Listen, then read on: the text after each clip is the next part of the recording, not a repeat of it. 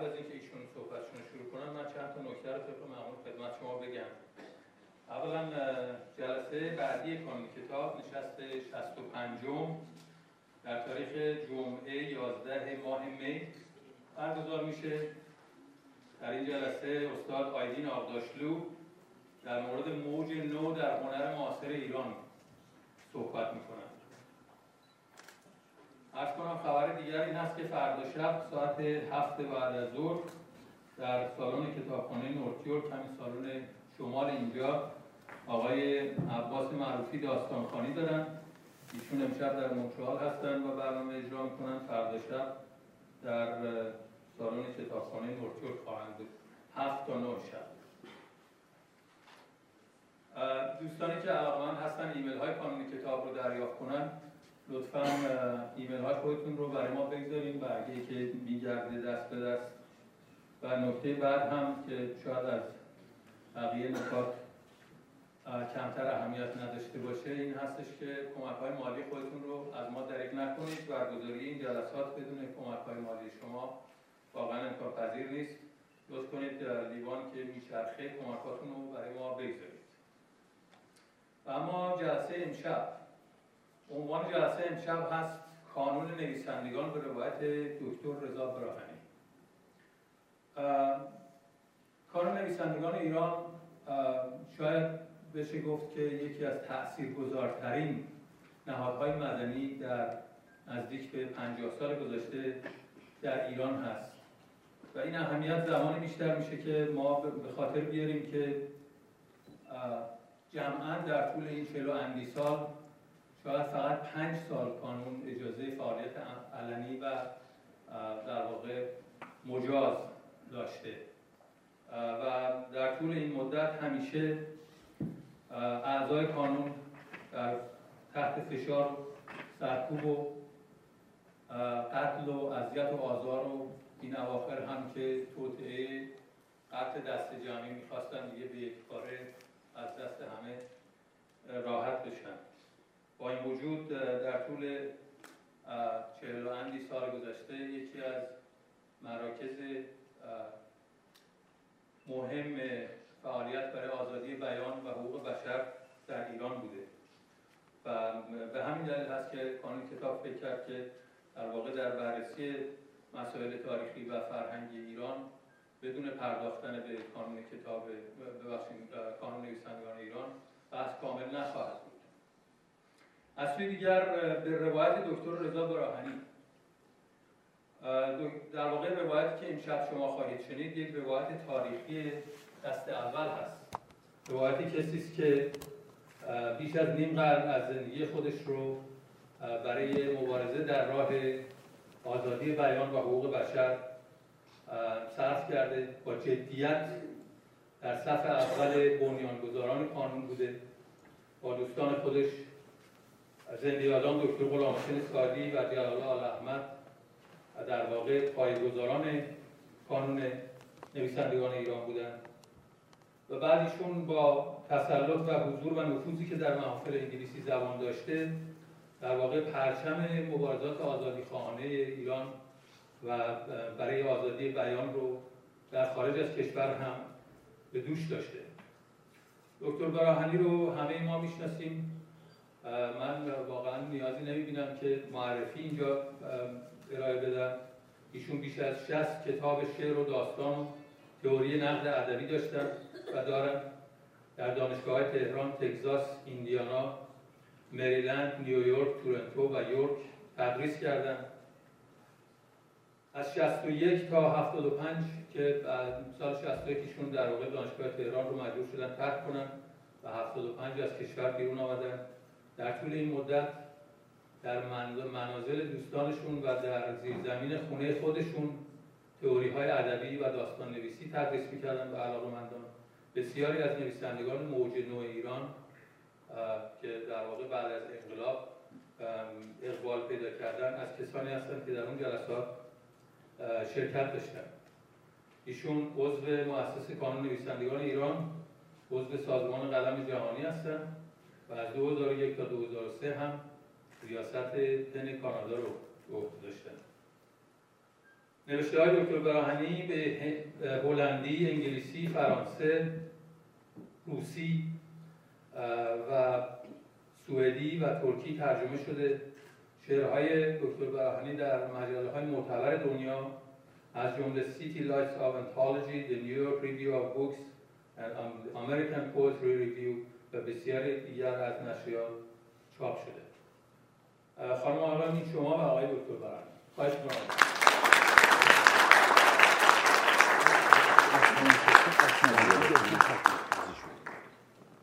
من برای اینکه یه ذره صدای خودم رو بتونم به دست بیارم چون مدتیه که صحبت در جمع نکردم یکی دو تا شعر اینجا گذاشتم از آدم های دیگه که براتون بخونم. برای اینکه در واقع با خوندن یه شعر از حافظ و بعد یه شعر از نیما دلم می‌خواد که مسئله رو برسونم به موضوع آزادی اندیشه و بیان بی هیچ حس و استثنا بهتره که این نکته رو بگم که این آزادی اندیشه و بیان بی هیچ حس و استثنا از یک اصطلاح انگلیسی ما همون سالهایی که کانون نویسندگان ایران رو تشکیل می‌دادیم سعی کردیم که یه ذره شبیه انجمن قلم جهانی باشه. انجمن قلم جهانی در همون روزهای تأسیسش سالها پیش یک جمله ای رو در بیانیه خودش آورده که اسمش هست The Unhampered Expression of Thought. همپر به معنای مانع شدن. فعل همپرد میشه چیزی که مانع هست جلوش آن همپرد یعنی چیزی که جلوش مانعی نیست. ما دیدیم که این ترجمه ترجمه خوبی نخواهد بود. و در واقع در زبان فارسی معنی نمیده. در زبان انگلیسی کاملا معنی یعنی دقیقا اون چیزیه که قاعدتا اشخاصی که مخالف سانسور مخالف محدود کردن نویسنده ها مخالف تهدید به اصطلاح ادبیات به طور کلی هستن.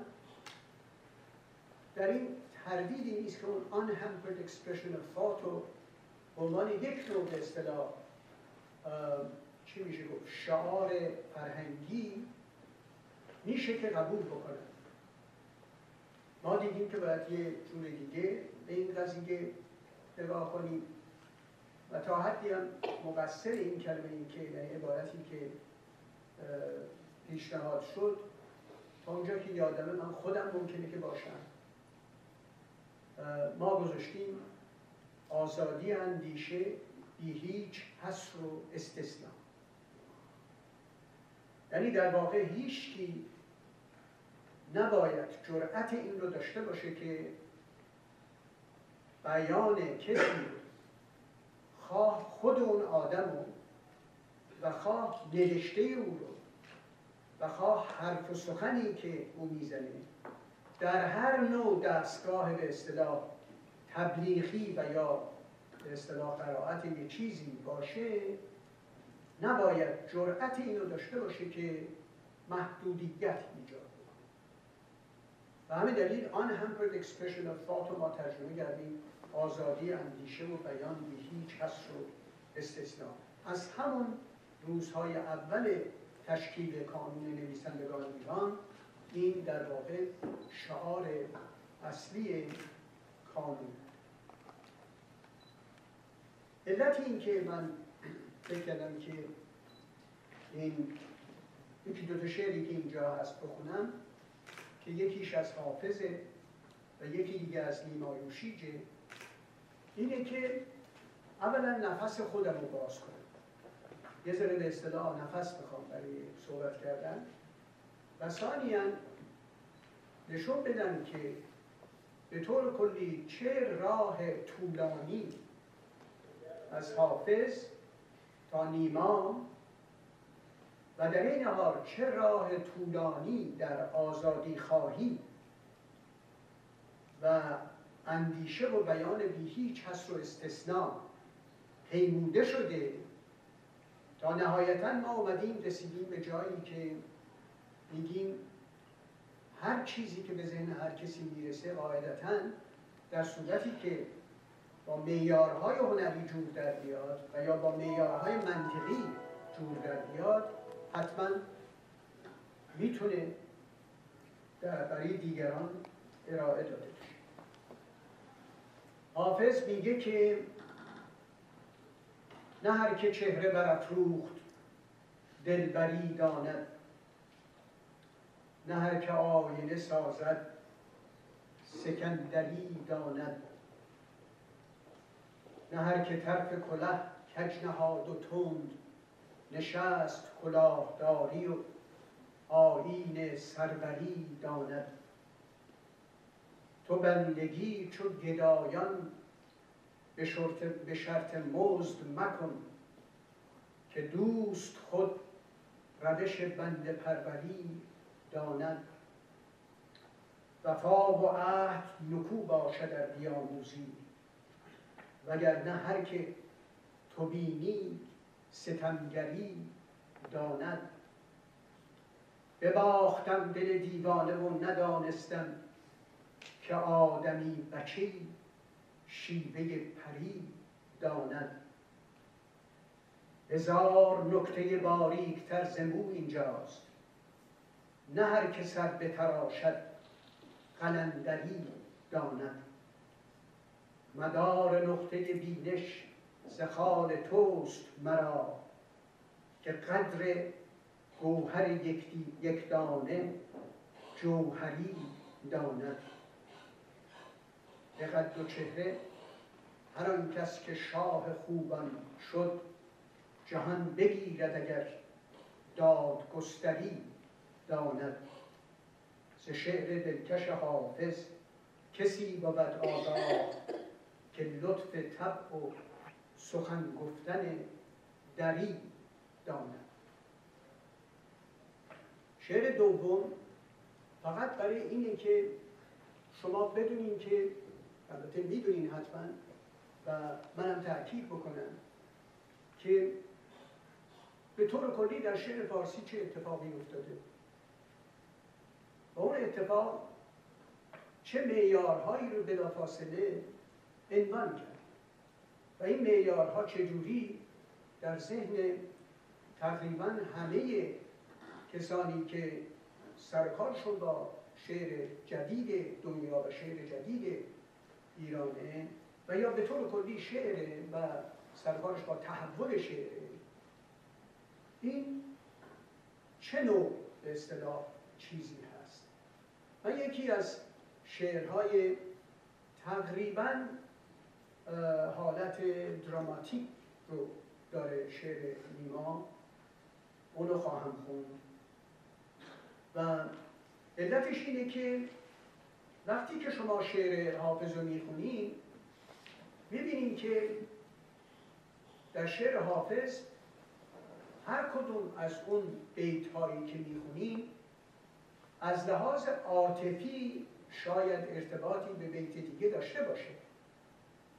ولی از لحاظ کلامی از لحاظ مثلا اندیشه و از لحاظ ارتباط یک بیت با بیت دیگه جز اون ارتباط سوری که عبارت است از وزن قافیه و ردیف چیز دیگه بین, اون بین اونا در واقع ارتباط نیست. فقط می‌دونیم که این دانستن و ندانستن مسئله اصلیه و به طور کلی اون که مطرحه اینه که این شعر از ابتدا تا انتها یک فرم نداره. صورت ظاهریشه که فرمو داره. یعنی یه مصرع اومده مصرع دیگه اومده با اون هم شده بعد بیت دیگه که اومده با بیت قبلی هم قافیه و هم وزنه ولی ممکنه که هیچ کدوم از تصاویری که در بیت اول اومده ارتباطی با بیت های بعدی یا بیت هایی که وسط ها اومدن با همدیگه نداشته باشه. در نتیجه ارتباط به طور کلی خصوصا در شعر حافظ در اینه که شما بتونید بیت بعدی رو از زیباترین مفاهیم که در داخل اون وزن و قافیه و ردی به گنجه انتخاب در حالی که موضوع فرم برای اولین بار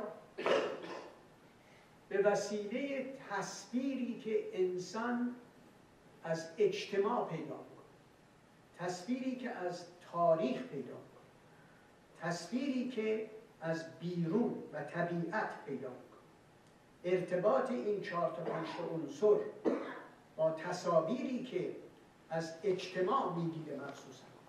به که اجتماع قراره که با یک ساختمان ها و سازمان هایی سر کار داشته باشه تا بتونن اینا با هم دیگه زندگی بکنن. اون چیزی که به طور کلی در شعر گذشته فارسی به اون صورت مطرح نیست مخصوصا در غزل مطرح نیست. اینه که در هر بیت شما از نظر مفهوم سازی رو می‌زنید که اون آخر بیت یعنی در قافیه و ردیف اونو ایجاب بکنه. می‌دونی؟ در واقع شما محتوا رو فدای ساختار اصلی فرم حالا شعری که می‌خونم شعریه که به طور کلی حتی با شعرهای دیگه نیمایوشیج فرق داره. و به همین دلیل هم یه شعر بلندتر انتخاب کردم. چون شعر بلندتر یک فضایی رو در ذهن ما ایجاد می‌کنه مخصوصا در جایی که سرکار ما با اجتماع و تاریخ رابطه این دوتا با همدیگه و رابطهش به طور کلی با جماعات مختلف هستش. میخواییم ببینیم که نیما چه کار کرده که ما این همه در واقع مریدش هستیم و در این حال چطور میشه که یک نفر تونسته باشه که بهترین استعدادهای عصر خودش رو تحت تاثیر خودش قرار بده؟ یه آدمی که توی یه دهکونه‌ای در شمال زندگی می‌کرده یه مقدار فرانسه بلد بوده با اون یه مقدار فرانسه رفته این بر یاد گرفته. و خیلی چیزها رو وارد کرده. واقعا حتی موقعی که امروز بعد از گذشت این همه سال به نصر نیما آدم نگاه می‌کنه در جایی که با شعر و شاعری و اینا سر و کار داره و درباره اون حرف می‌زنه آدم واقعا شگفت زده میشه.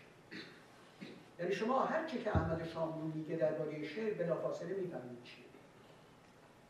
ولی اون چی که نیما میگه فهمیدنش بلافاصله عملی. باید دقت بکنید در نوع زبانی که به کار می‌بره.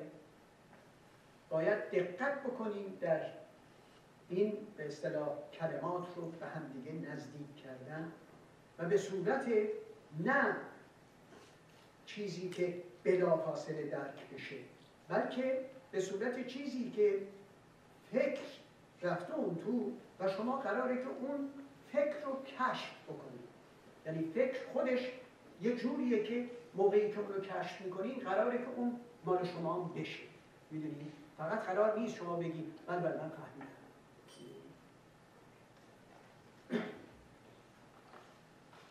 مرغامین درد آلودی است کاواره بمانده. رفته تا آن سوی این بیداد خانه. بازگشته. ضربتش دیگر ز رنجوری نه سوی آب و دانه. نوبت روز گشایش را در پی چاره بمانده می‌شناسد آن نهانبین نهانان گوش پنهان جهان دردمند ما. با صدای هر دمانین گفتنش اون آشنا پرورد جور دیده مردمان را. می‌دهد پیوندشان در هم. می کند از یأس خسران بار آنان کم. می نهد نزدیک با هم آرزوهای نهان را. بسته در راه گلویش او داستان مردمش را. رشته در رشته کشیده فارغ از هر عیب کورا بر زبان گیرند. بر سر منهار دارد رشته سردرگمش را. او نشان از روز بیدار زفرمندی است. با نهان تنگنای زندگانی دست دارد. از عروق زخمدار این غبارآلوده ره تصویر بگرفته از درون استغاثه های رنجوران در شبانگاهی چنین دلتنگ می آید نمایان. و در آشوب نگاهش خیده بر این زندگانی که ندارد لحظی از آن رهایی می‌دهد پوشیده خود را بر فراز بام مردم آشنایی. رنگ میبندد شکل می‌گیرد گرم میخندد. بالهای پهن خود را بر سر دیوارشان میگستراند. چون نشان از آتشی در دود خاکستر می‌دهد از روی فهم رمز درد خلق با زبان رمز درد خود تکان در سر. و از پی آنکه بگیرد ناله های ناله پردازان ره در گوش از کسان احوال می جوید چه گذشته است و چه نگذشته است. سرگذشته های خود را هر که با آن محرم و هوشیار می‌گوید. داستان از درد میرانند مردم. در خیال استجابت های روزانی مرغامین را بدان نامی که او را هست می‌خوانند مردم. زیر باران نواهایی که می‌گویند باد رنج ناروای خلق را پایان و به رنج ناروای خلق هر لحظه میافزاید. مرغامین را زبان با درد مردم میگشاید. بانک بر میدارد آمین. باد پایان رنج های خلق را با جانشان در کین و زجا بکسیخته شالوده های خلق افسای و به نام رستگاری دست اندر کار و جهان سرگرم از حرفش در افسون فریبش. خلق می‌گویند آمین. در شبی این گونه با بیداد شاهین رستگاری بخش ای مرغ شباهنگام ما را. و به ما بنمای راه ما به سوی گاهی هر که را ای آشنا پرور ببخشا بهره از روزی که می جوید. خلق می‌گویند اما آن جهان خاره. آدمی را دشمن دیرین جهان را خورد یک سر. مرغ می‌گوید در دل او آرزوی او محالش باد. خلق می‌گویند اما کینه های جنگ ایشان در پی مقصود. همچنان هر لحظه میکوبد به تبلش مرغ می‌گوید زوالش باد باد با مرگش پسین درمان. ناخوشی آدمی از پس روزان عزتبارشان. باد با ننگ همین روزان نگونساری خلق می‌گویند اما نادرستی گر گذارد ایمنی گر جز خیال زندگی کردن موجبی از ما نخواهد و دلیلی بر ندارد. بر نیاید ریخته های کج دیوارشان بر سر ما باز زندانی و اسیری را بود پایان. بر رسد مخلوق بی سامان به سامانی. خلق می‌گویند باشد تا جدا گردد. مرغ می‌گوید رها شد بندش از هر بند. زنجیری که بر پا بود. خلق می‌گویند باشد تا رها گردد. مرغ می‌گوید به سامان باز آمد خلق بی سامان و بیابان شب هولی که خیال روشنی می برد با قارت و ره مقصود در آن بود گم آمد سوی پایان و درون تیرگی ها تنگنای خانه های مادران بینان. این زمان با چشمه های روشنایی در گشوده است و گریزانند گمراهان کجندازان در رهی کامد خود آنان را کنون کیدی و خراب و جو آنان را سجا برده است و بلای جو آنان را سجا خورده است. این زمان مانند زندانهایشان ویران باغشان را در شکسته و چو شمعی در تک کوری کور موزی چشمشان در کاسه سر از پریشانی.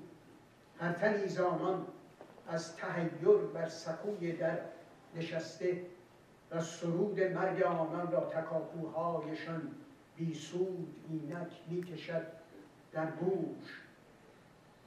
خلق می‌گویند بادا باغشان را در شکسته تر. هر تنی زانان جدا از خانمانش بر سکوی در نشسته تر.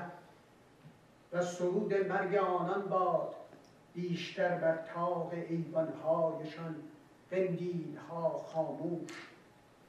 بادا یک صدا از دور می‌گوید و صدایی از ره نزدیک اندر انبوه صداهای به سوی ره دویده. این سزای سازگاراشان باد در پایان دورانهای شادی از پس دوران اشرتبار ایشان. مرغ می‌گوید این چنین ویرانگیشان باد همخانه. با چنان آبادشان از روی بیداری بیدادی. بادشان سر می‌دهد شورید خاطر خلق آباد. باد آمین. و زبان آنکه با درد کسان پیوند دارد باد گویا باد آمین. و هر آن اندیشه در ما مردگی آموز ویران. آمین آمین. و خراب آید در آوار غریب لعنت بیدار محرومان. هر خیال کج که خلق خسته را با آن نخواهانی است و در زندان و زخم تازیانه های آنان می کشد فریاد اینک درد اینک زخم. گر نه محرومی کجیشان را ستاید ورنه محرومی بخواه از بیم زجر و حبس آنان. آید آمین. در حساب دست مزد آن زمانی که به حق گویان بسته بودند و بدان مقبول و نکویان در تعب بودند آمین. در حساب روزگارانی که از بر ره زیر پان و پیش بینان را به لبخند تمسخر دور می کردند و به پاس خدمت و سودایشان تاریک چشمه های روشنایی کور می کردند. آمین. با کجی آورده های آن بدندیشان که نجز خواب جهانگیری از آن میزاد. این به کیپر باد. آمین. با کجی آورده هاشان شوم که از آن با مرگ ماشان زندگی آغاز می گردید و از آن خاموش می آمد چراغ خلق. آمین. با کجی آورده هاشان زشت که از آن پرهیزگاری بود مرده و از آن رحماوری واخورده. آمین. این به کیفر باد با کجی آورده هاشان ننگ که از آن ایمان به حق سوداگران را بود راهی نو گشاده در پی سودا و از آن چون بر سریر سینه مرداب از ما نقش برجا آمین آمین. و به واریز تنین هر دم آمین گفتن مردم چون صدای رودی از جا کنده در صفحه مرداب آنگه گم مرغامین بوی دور میگردد از فراز بام در بسیط خطه آرام می‌خواند خروس از دور. میشکافد جرم دیوار سهرگاهان و از بر آن سرد دودن دوده خاموش. هرچه با رنگ تجلی رنگ در پیکر میافزاید. میگریزد شب صبح میآید. ببخشید که طولانی بود. من فکر کردم که به طور کلی بین اون شعر و این شعر بیان به یک نوع نتیجه گیری در ارتباط با قانون نویسندگان. وقتی که شما شعر حافظ رو می‌خونید این اشتراک اون شعر در اینه که وزنش و ردیفش و قافیهش یکی ولی هر کدوم از اون بیت ها ساز خودشون در نتیجه ما در واقع از یک بیت استفاده می‌کنیم. و بعد میاییم ممکنه که از بیت دیگه باش موافق باشیم یا مخالف باشیم. ولی به هر طریق ارتباط دقیق معنایی یا معنوی بین بیت اول، بیت دوم، بیت سوم و بیت های بعدی وجود نداره در نتیجه هر کدوم از اون بیت ها فقط در یک چیز با بیت های بعدی اشتراک داره اون در وزن و در ردیف و قافیه که آخر وزن میاد. حافظ استاد این کاری که بیت بگه در این حال در بیت های دیگر هم بگه ولی ممکنه که در بعضی از این غزل ها ارتباط وجود داشته باشه. ارتباط به اصطلاح شکل ذهنی اونچه که ما میگیم شکل ذهنی وجود داشته باشه. یعنی موقعی که شما می‌خونید اولی رو بیت اول و دوم و سوم و چهارم و پنجم و اینها رو به هم دیگه ارتباط بدید. ولی روی هم رفته غزل حافظ شعر هر بیت و تنها ارتباطی که اون بیت با بیت های دیگه داره در وزن و است. اندیشه گسترش از یک بیت به بیت دیگه گاهی انگار به تصادف اتفاق افتاده. یا اینکه با کلمات دیگه همون اندیشه مکرر شد. من خواستم که اینو شما در نظر بگیرید که چجوریه. و جامعه اون دوره جامعه ای که در اون کانون نویسندگان ایران تشکیل شد اگر مقایسه بکنیم اینه که حافظ در ارتباط خودش با حافظ در ارتباط خودش با اون بیت ها و در اوج قدرت. بیشک اگر نگیم قدرتمندترین شاعر ما در غزله بدم که فکر می‌کنم که واقعا با در نظر گرفتن آدمی مثل مولوی گاهی هم ظلمه که آدم یکی که پنهاست. این هست که کلمات رو یه جوری به هم دیگه نزدیک می‌کنه تعلیف می‌کنه یه الفتی بین کلمات ایجاد می‌کنه که شما نمی‌تونید یکی از کلمه ها رو بردارید و کلمه دیگه جاش بزنید. ولی به طور کلی وقتی که شما به معنا می‌رسیم می‌تونیم بگیم که بین چند تا بیت معناها همدیگر تکمیل نمی‌کنن. از یک روحیه سرچشمه می‌گیرن.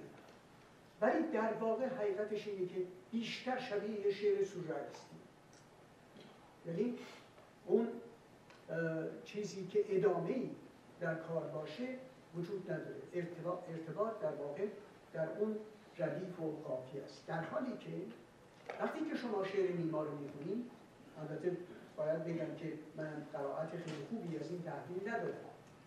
بدن اینکه شعر خیلی طولانیه و نمیشه. یک مسئله هست.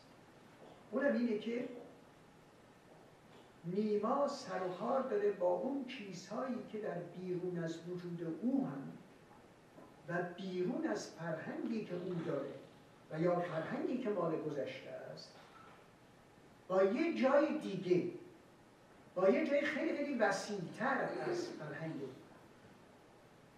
و از تجربه با اون سرکار در نتیجه باید اونها رو به یه صورتی زیر یه سخت جمع برای جمع کردن اون سخت شما احتیاج به این داشتین که ناگهان یه کسی تمام یک ملت رو تهدید کرده باشه. یکی از خارج اومده باشه و بخواد که سلطنت بکنه به ایران. قدرت بیاره. من در واقع با استعمار دارم حرفشون خب؟ و در یک همچون اوضاعی یه دفعه صد سال گذشته صد و بیست سال گذشته پیش اومده باشه. و اونجا یک انسجام نه کاملا قدرتمند ولی انسجامی که اگر حرکت بکنه به طرف اصطلاح جلو و آینده حتما اون انسجام پیدا خواهد شد. حتما این آدم با اون آدم دیگه صحبت خواهد کرد. حتما مذاکره بین طبقات مختلف ایجاد خواهد شد. حتما یک نوع به اصطلاح شعری مثل مرغامی در وجود آدم هایی که زندگی می‌کنند در ایران و از پیش از مشروطیت و جنبش تنباکو تا جنبش مشروطیت و پشت سرش تمام اون حوادثی که از نظر اجتماعی و تاریخی برای ما اتفاق افتاده اینها به طور کلی خودشون رو در چه نوع شعری می‌تونن تحلیل بدن. ایراد اساسی به کلیه دانشگاه های ما در این بوده که به جای اینکه در سی سال پیش، چه سال پیش، پنجاه سال پیش که شعر مرغامین نیما خیلی سال پیشتر شهست سال پیش شعر گفته شده به جای اینکه دانشگاه بفهمه که این یعنی اجتماع. یعنی یک یه بر یه قدرتی هست یه عده آدم هستن این بر و اینا دارن نیازهای خودشون رو با کلمات دارن بیان می‌کنن. اینو در داخل شعر بیان می‌کنن. شعری که دو تا صورت شعر رو به صورت جدی داره. یکیش وزنشه.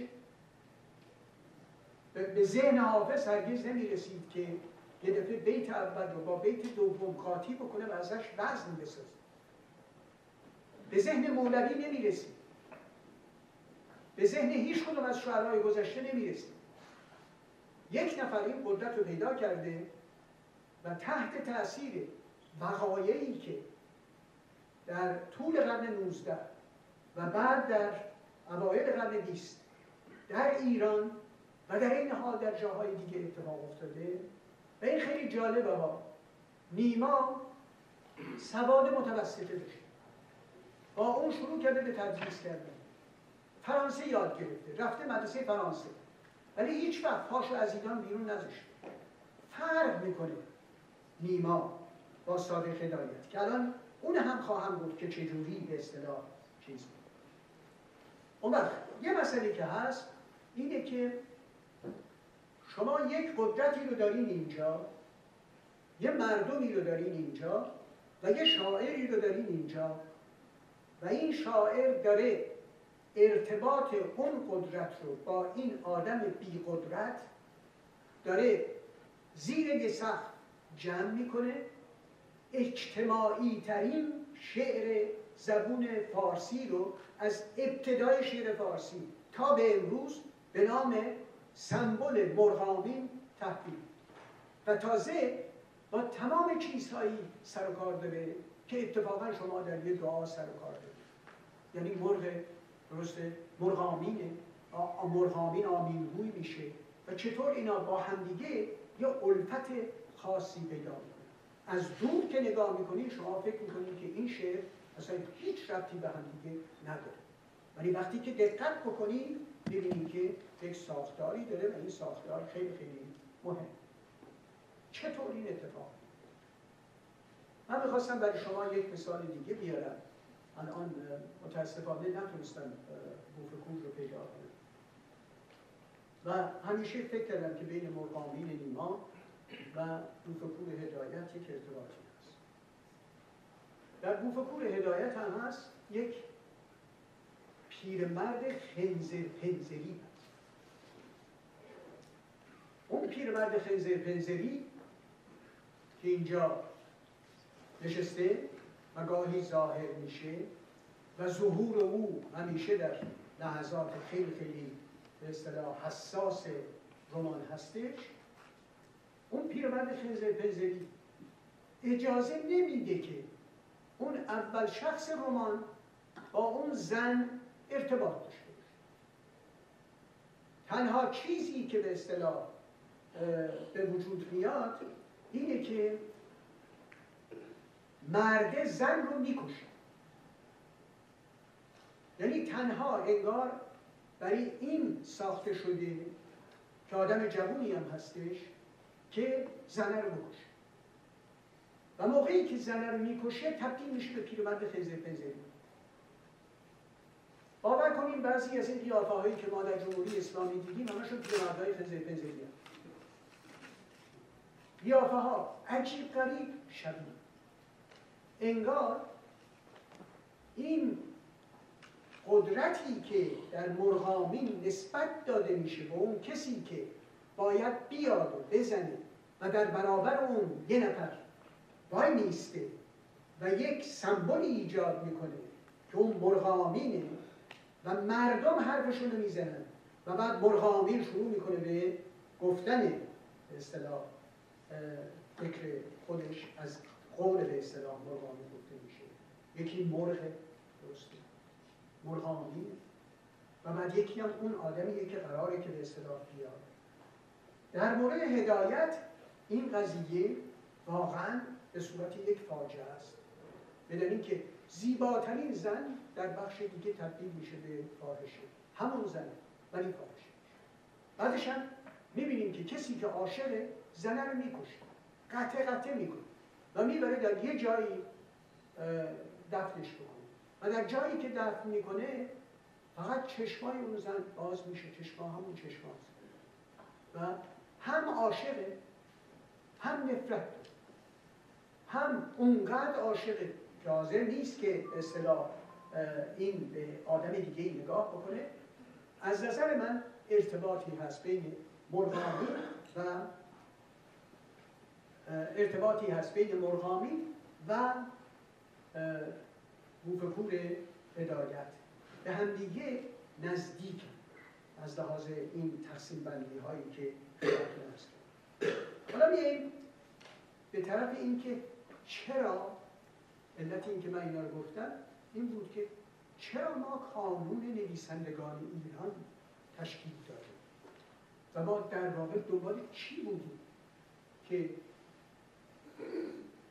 به نظر من ما در مقابل اون پیرمرد خنزر پنزری و در عین حال در مقابل به اصطلاح اون جهان خاره می‌خواستیم که قد علم باشیم در واقع ما می‌خواستیم که در ایران یک جور خاصی لاقل بین خودمون و در ارتباط خودمون با دولت یک تصاوی ایجاد کرده باشیم و فکر می‌کنم که تمام مرغامین صدای مرغامین صداییه که نفی می‌کنه قدرت رو. نفی می‌کنه. اون آدمی رو که اجازه نمیده کانون نویسندگان ایران پا بگیره. کانون نویسندگان ایران از ابتدا تا به امروز همیشه یک کانونی بوده که در واقع انگار درست جلو چشم دولت مخفیانه تشکیل شد یعنی یه جوری بوده که ماها همه تعجب می‌کردیم که خب ما جلسه می‌تونیم خودمون رو می‌تونیم داشته باشیم.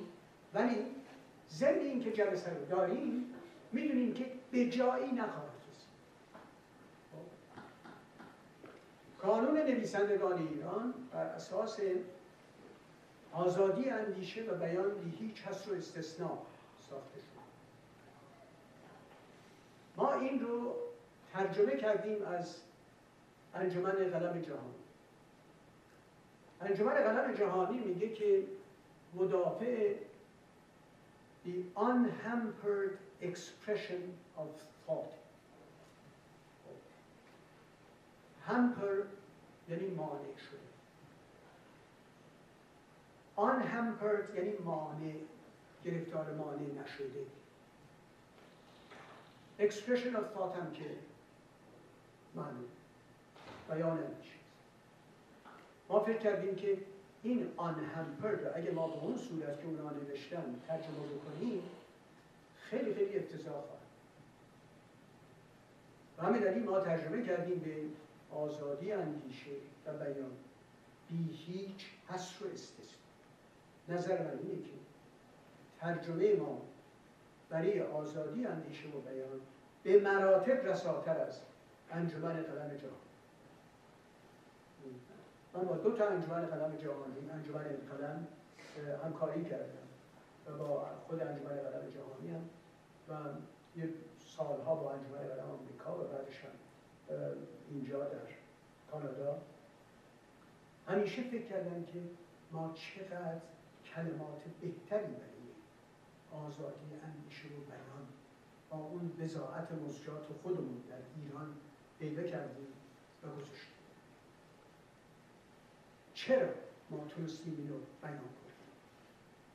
به دلیل اینکه تمام این خانواده سلاطین ایران و بعد کسانی که بعدا اومدن حکومت ها رو تشکیل دادن هر نوع حکومتی که تشکیل شده هر حکومتی که حتی در فضای خیلی خیلی کوچک اداری درست شده همه چیز رو مال خودش کرده. یعنی در واقع مالکیت عجیب قریبی اینا در ایران به طور کلی هیچ مالک اموال خودش نیست. به که در هر لحظه ممکنه که یکی بگیرن بیان مثلا تو زندان اصلا دلیلی هم نداشته باشه و زندگیش یعنی در طول قرون اینطور بوده شما کافیه که دوران رضا شاه رو مخصوصا در نظر بگیرید. و البته قبلش قبلش که به طور کلی دیگه اصلا چیز بوده. در دوران سفریه آدمخوار نگر می داشتن توی دربار و اگه یه کسی حرفی علیه شاه می‌زد می‌گفت اینو بخور. شما فکرشو بکنید که یه دفعه رفته باشن از آفریقا آدمخوار آورده باشن برای اینکه یه آدمی رو که خلاف روش شاه حرفی زده بگه در, جا در جا اینو بخور. خود شاه من نمی‌دونم مثلا چجوری ممکن بود تحمل بکنه که یه نفر رو کجاشو باید بگیرن بخورن یعنی روشن نیست ببینید. کنم جاهای بدبدش رو زیاد نخورده. ولی به هر طریق اینو باید در نظر بگیریم که قانون نویسندگان ایران حقیقت اینه که این یک نوع از جان گذشتگی خود نویسنده ها بوده در دو تا سیستم. یکی سیستم آقای شاه یکی هم سیستم آقای خونه یعنی شما در پاری موارد من بعضی از این چیزها رو آوردم که تیکه هایی رو بکنم یه بخشی هست که سه چهار نفر از این نویسنده ها من جمله ساعدی همیشن میرن پیش خونه. خواهم خون برادر و می‌بینیم که به طور کلی اصلا چی میگذره هیچ گونه انگار هیچ گونه ارتباطی نیست.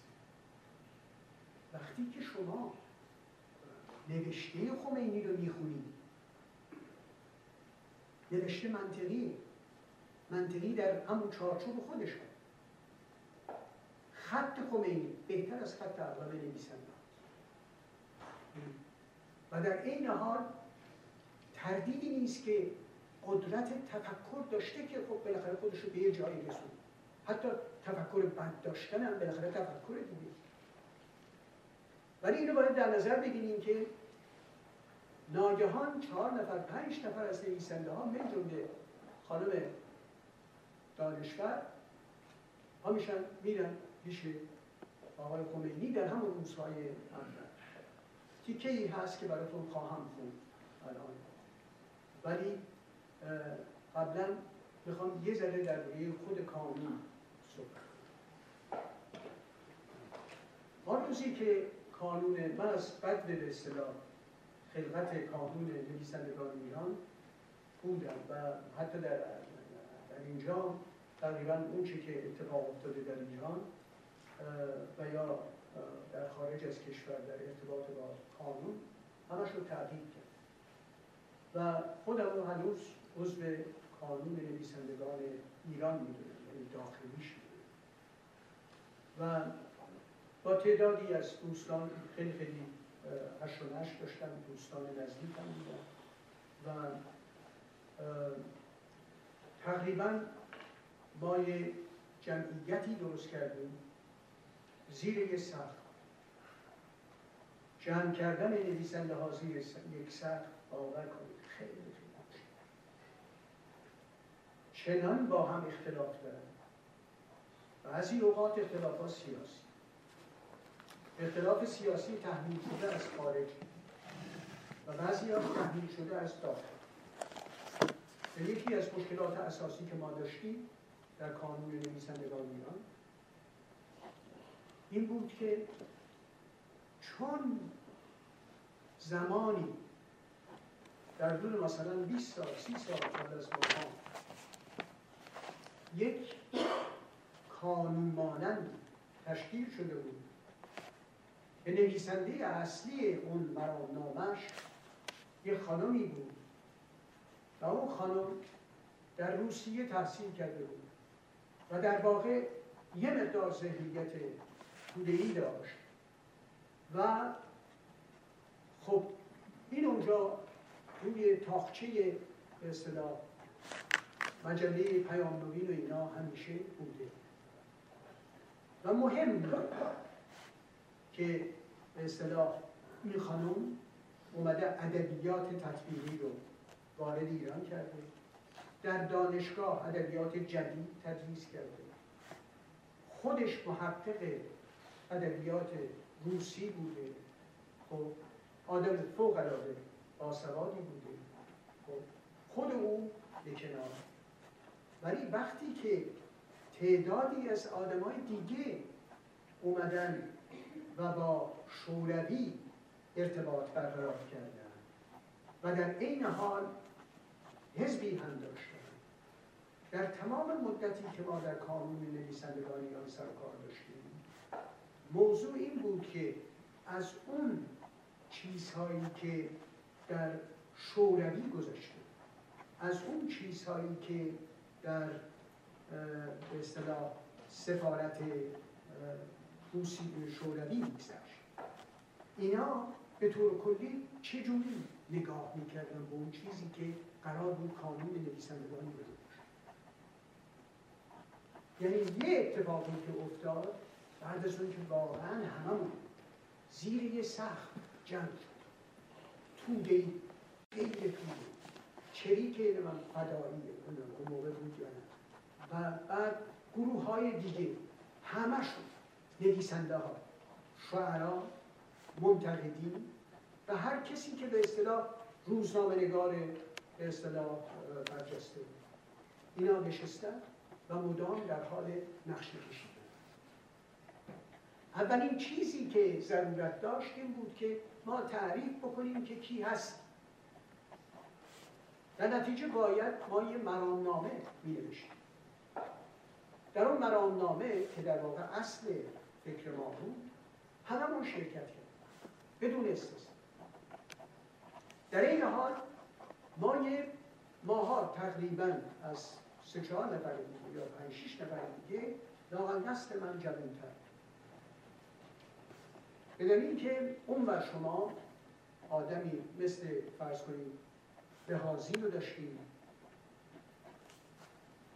سیمی دانشور رو داشتیم یعنی سیمی دانشور جز اونا نبود ولی سیمی دانشور از نظر سنی داشتیم که بالای 90 بود. بالای 90 هست یعنی موقعی که مرد بالای 90 با ما یه مقدار به فاصله انگفتی داشت. و ما تازه به عرصه رسیده بودیم و بعد کتاب کرد هیچ کار دیگه هم بلد نبودیم. یعنی یا دانشگاهی بودیم یا مثلا سایدی پزشک بود یا یکی دیگه جامعه شناس بود. و اینا دور هم نشسته بودن و اول حرف زد.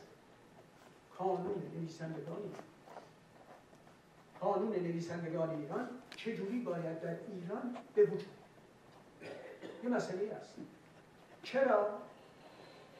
به دلیل اینکه دولت مدام برای نویسندگان مستقل ایران در دوران شاه هبو میتراش می‌گفت که آقای دشتی رو نگاه کنید.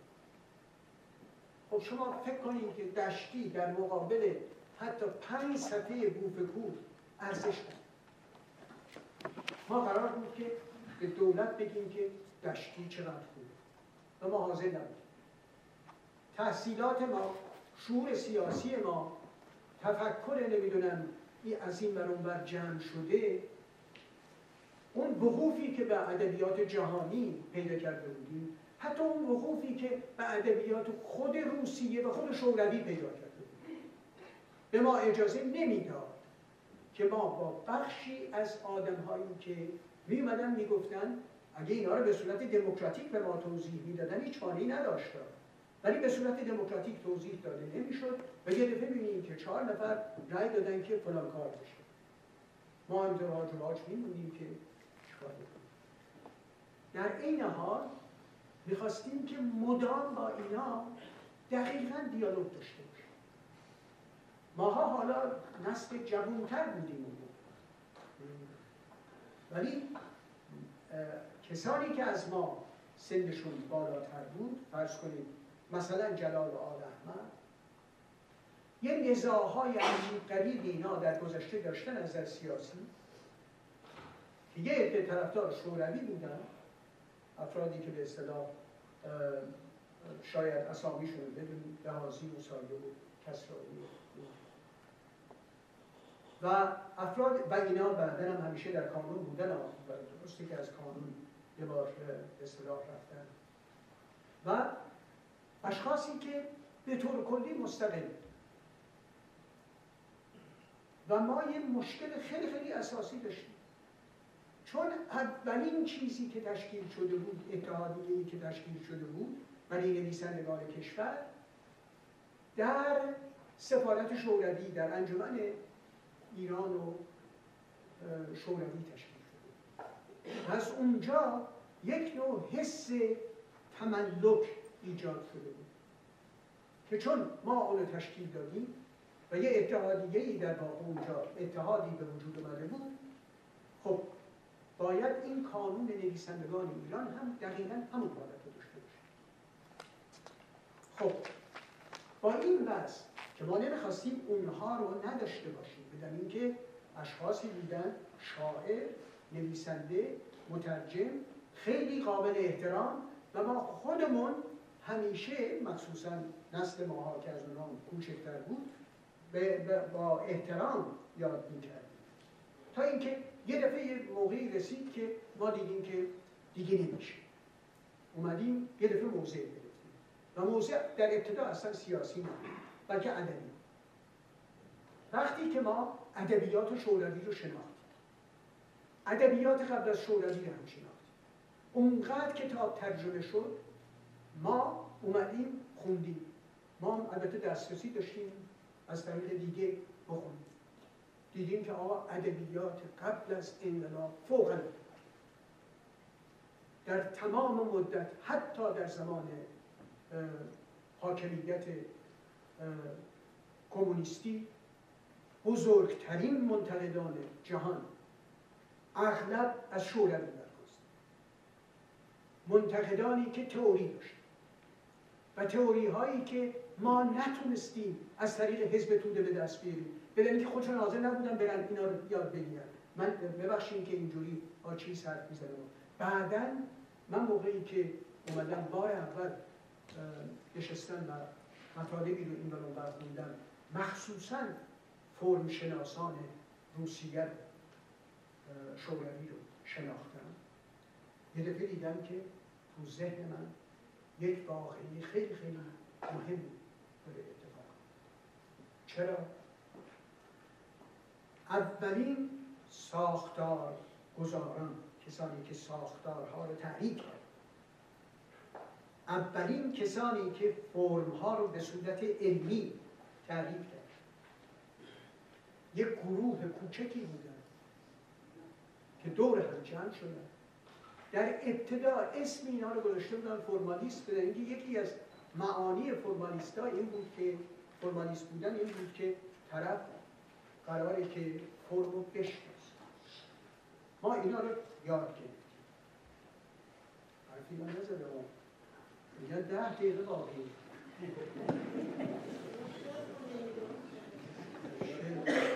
اشتباه کردم. من شما گفتم که اینو حساب نکنم. قانون نویسندگان میزان در, در همون اولا از همه دعوت کردن که بیاد. یکی از چیزهایی که اتفاق افتاد این بود که به همه گفتن که همه اون تقریبا مسنترین شخصیت قانون به و خیلی مورد احترام. ولی ناگهان اتفاقهایی افتاد در داخل قانون اونم این بود که الان البته اونا به یه صورت دیگه این رو بیان کردن ولی بذارید واقعیت رو بگیم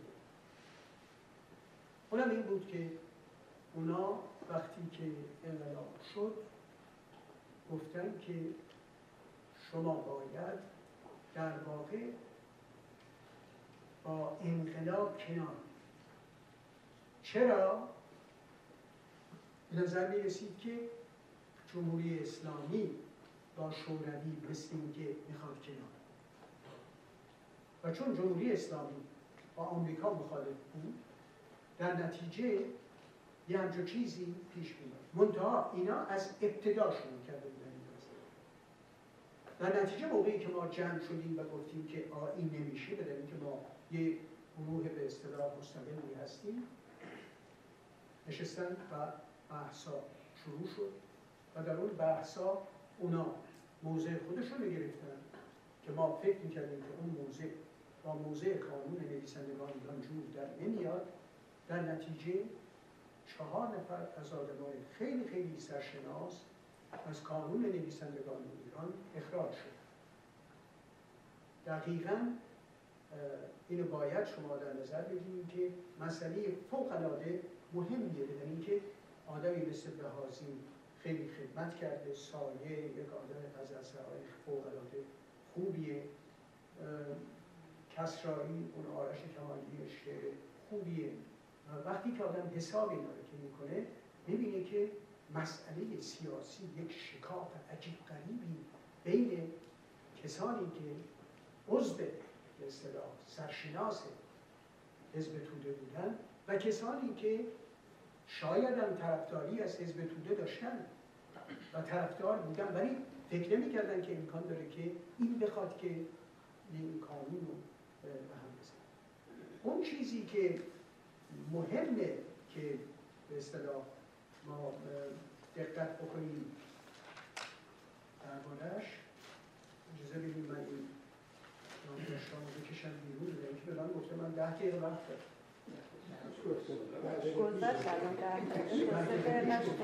در واقع من مردم آقا چیکار باید بکنیم در فرصت بعد باز می‌کنیم برای سوال جواب سوال جواب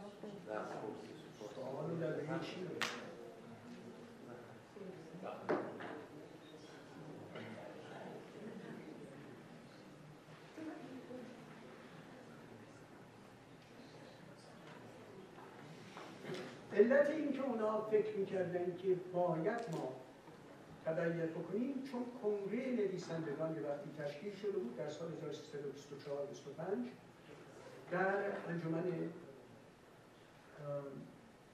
اتحاد جماهیر شوروی در تهران و تعداد زیادی از آدما شرکت کرده بودن تنها آدمی که شاید جوون بود و نخواسته بود شرکت بکنه آقای احمد بود ولی حتی صادق هدایت هم در این رفته بود و شرکت کرده بود خاندنی و همه شرکت کرده و بیشتر البته به این دلیل که خب ارتباط با شوروی به نظر می رسید که ضرورت ولی بعدا موقعی که ما اومدیم به دوره جدید رسیدیم و خواستیم که قانون احیا بکنیم یعنی قانون رو درست بکنیم باید همه چیز از ابتدا تا انتها میگوشیم به همین دلیل بیانیه قانون ضرورتنامه قانون نوشت من فکر می‌کنم که باید سخنرانی و همش رو یه جا چاپ بکنیم چون نوشته شو دارن و بهتر اینه که به اصطلاح اینجا وایستن بداریم که در دقیقه من تموم شد. شما از من سوال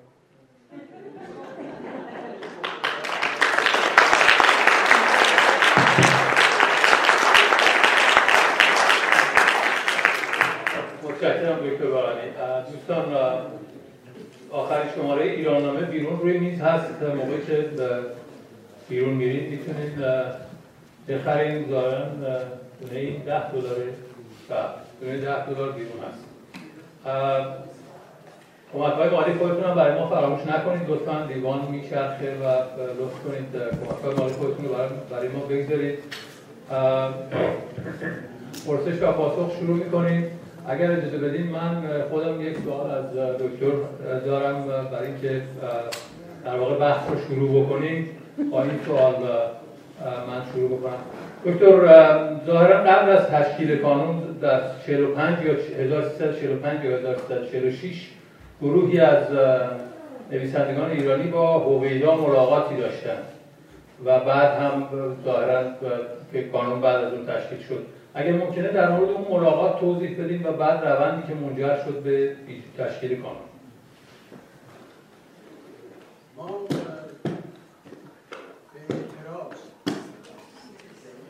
مدتی بود که آقای صدا ضعیفه میخوایی داد من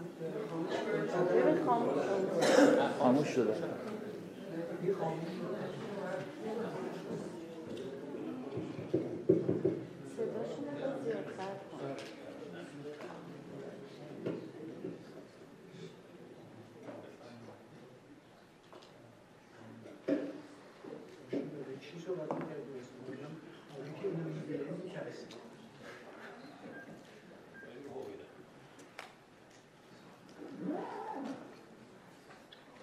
ما می‌خواستیم که وقتی که به اصطلاح می‌خواستیم علیه سانسور یه کاری بکنیم یه روز یادتون هست که آقایی بود به اسم داوود رمزی از قرار معلوم یه ارتباطی داشت با عبیدا یا با بالاخره دفتر او. رو گفتیم که ما که چون چاپخونه ها رو تعطیل کرده بودن کارگرا گرفتاری پیدا کرده بودن چاپ کتاب به تأخیر افتاده بود. و درباره این قضیه در صورتی که نگاه بکنیم در مقدمه ضد الله مفصل من صحبت کردم. و در جاهای دیگه هم همه نوشتن. ما اون وقت رفتیم پیش اوین آل احمد محمد شاملو سایدی یدالله رویاری من و داوود رمزی هم بود. و یه نفر دیگه که اسمش یادم نمیشه ولی یادمه که یکی از سردبیرهای های روزنامه اطلاعات. بعدا هم در ایتالیا زندگی و الان حافظ شناس شد ما رفتیم اونجا. یعنی قبلا یه وقتی گرفتن و توی مطب دو سالگی جمع شدیم رفتیم موقعی که رسیدیم گفتیم که مشکل ما چیه؟ هویدا تا حال اصلا همچون جمعی ندیده. دلیل که ماها هیچ کدوم اون قراردادهای خاصی رو که معمولا در صحبت با نخست وزیر اینا پیش می‌کشه به وجود میاد نداشت. همینطور گفتیم که اینجوری. و یه دفعه هویدا گفتش که سانسور نیست. گفت سانسور نیست است گفتیم گفتیم که ما میخواییم که سانسور و فلان اینا از بین بره. این گفتش که نخیر سانسور من شجاعت آل احمد رو اون موقع بیشتر من یه دفعه دیدم که دست آل احمد رفت بالا من فکر کردم که میاد پایین سر هویدا. باور کنید.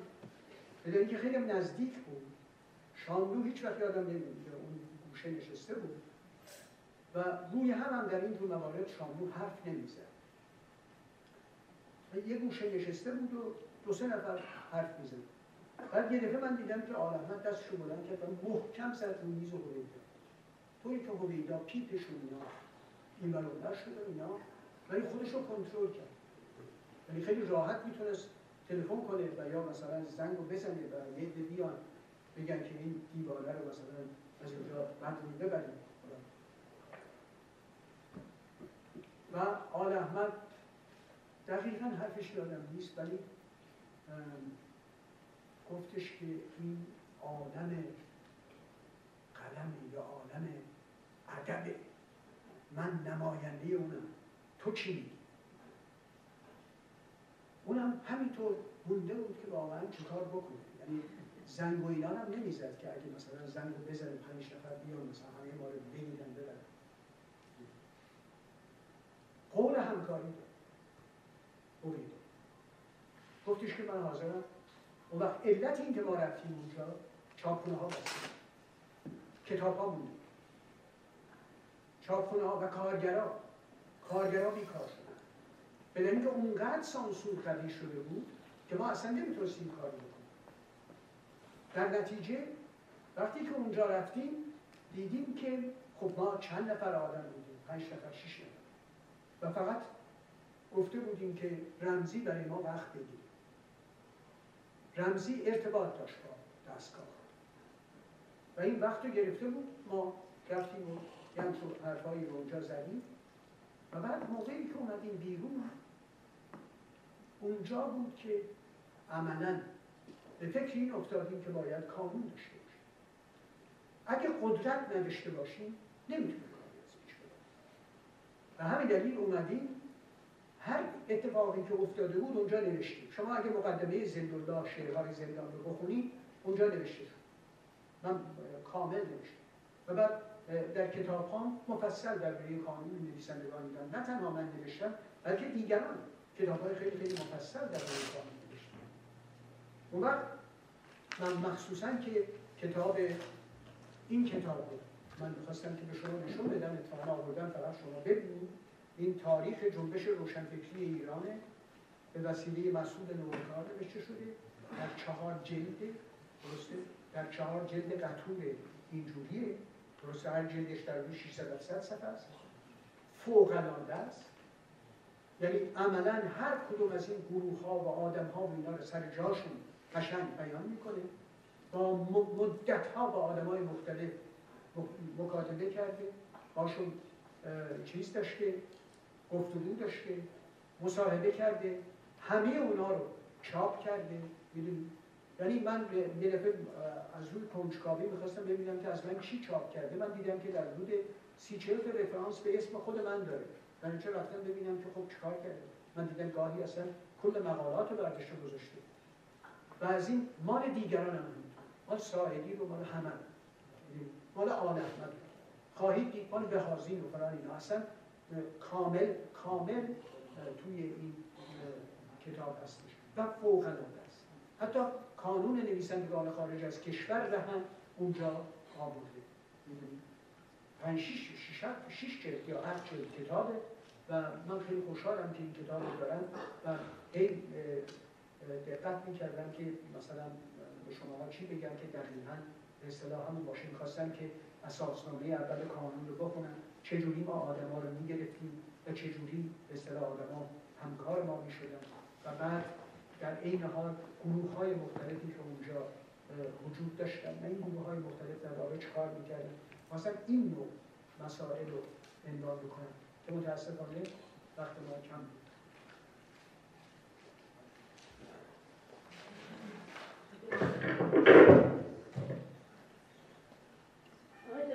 یه سوالی من در مورد جلال آل احمد زمانی که دچار اون تحولات فکری شد که اساسا زاویه فکریش رو و زاویه تفکر سیاسیش رو و همینطور مذهبیش رو عوض کرد. و با توجه به اینکه در باید قبول بکنیم که جو غالب در اون زمان و کانون نویسندگان ایران جو چپی بود.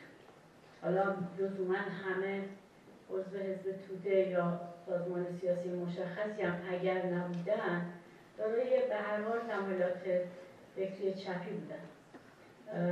با اون تحولی که در جلال آل احمد ایجاد شد من می‌خواستم ببینم که برخورد کانون با ایشون چطور بود و خود ایشون چطور در واقع معامله می‌کرد با کانون چطور چطور با ایشون رفتار شد؟ اثر و اثر متقابل. خیلی ممنون. خیلی سوال خوبیه. آل احمد روشن فکر بزرگی رمان نویس بزرگی. آل احمد مرد فوق العاده شجاع. آل احمد در عین حال جزو اون گروهی بود که از حزب توده جدا شد. ولی در این حال بارها من بودم که آدمای دیگه بودن حتی خارجی ها مثلا بودن. آل احمد هیچ وقت ممکن سوسیالیست بودن خودش نبود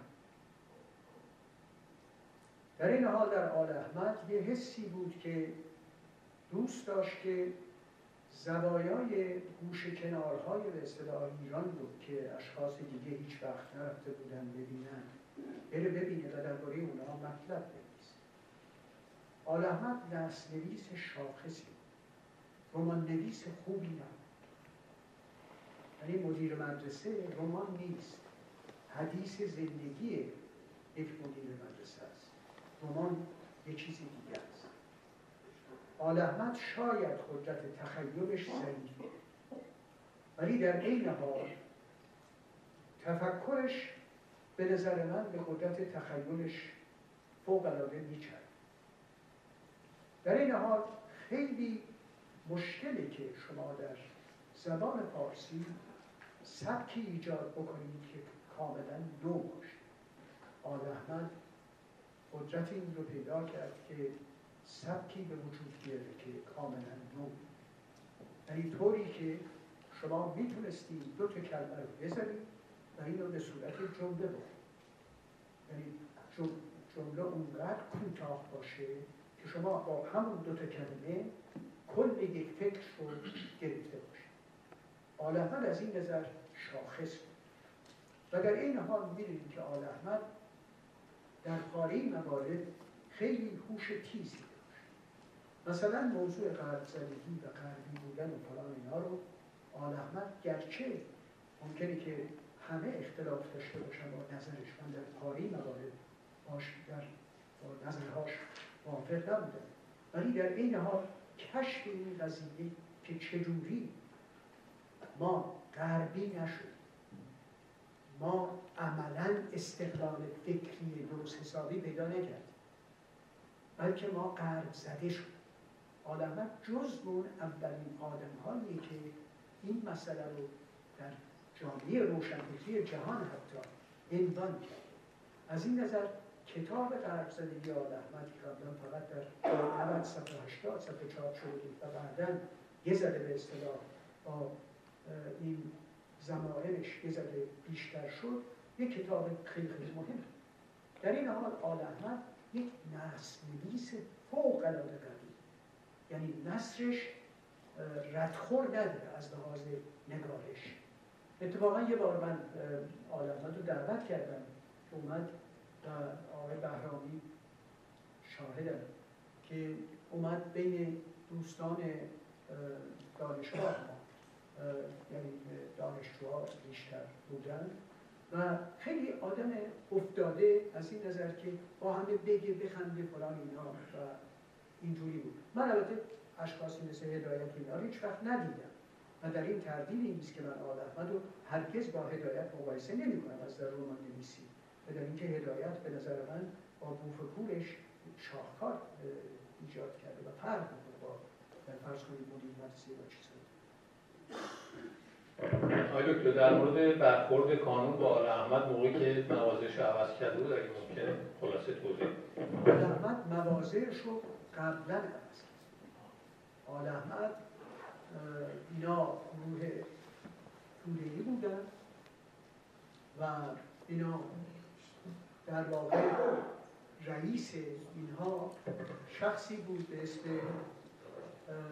ملکی. و ملکی در حدود 15 سال 20 سال از آل احمد مسنتر و تاثیر گذاشته بود روی اینا و بیشتر تحت تاثیر اون قدرت سومی بود که در ترکیبی از دموکراسی و سوسیالیسم به وجود اومده و همین دلیل در اینجا در واقع مسئله تیتو مطرح می‌شد به جایی که استالین مطرح شده باشه. آل احمد در واقع تحت تاثیر همیشه می‌گفت من یه سوسیالیستم. ولی در عین حال یه آدمی بود که با سوسیالیسم و فلان اینا قصه نمیدونشت با سوسیالیسم نمی‌دونم نمی‌دونم تحقیق بکنه.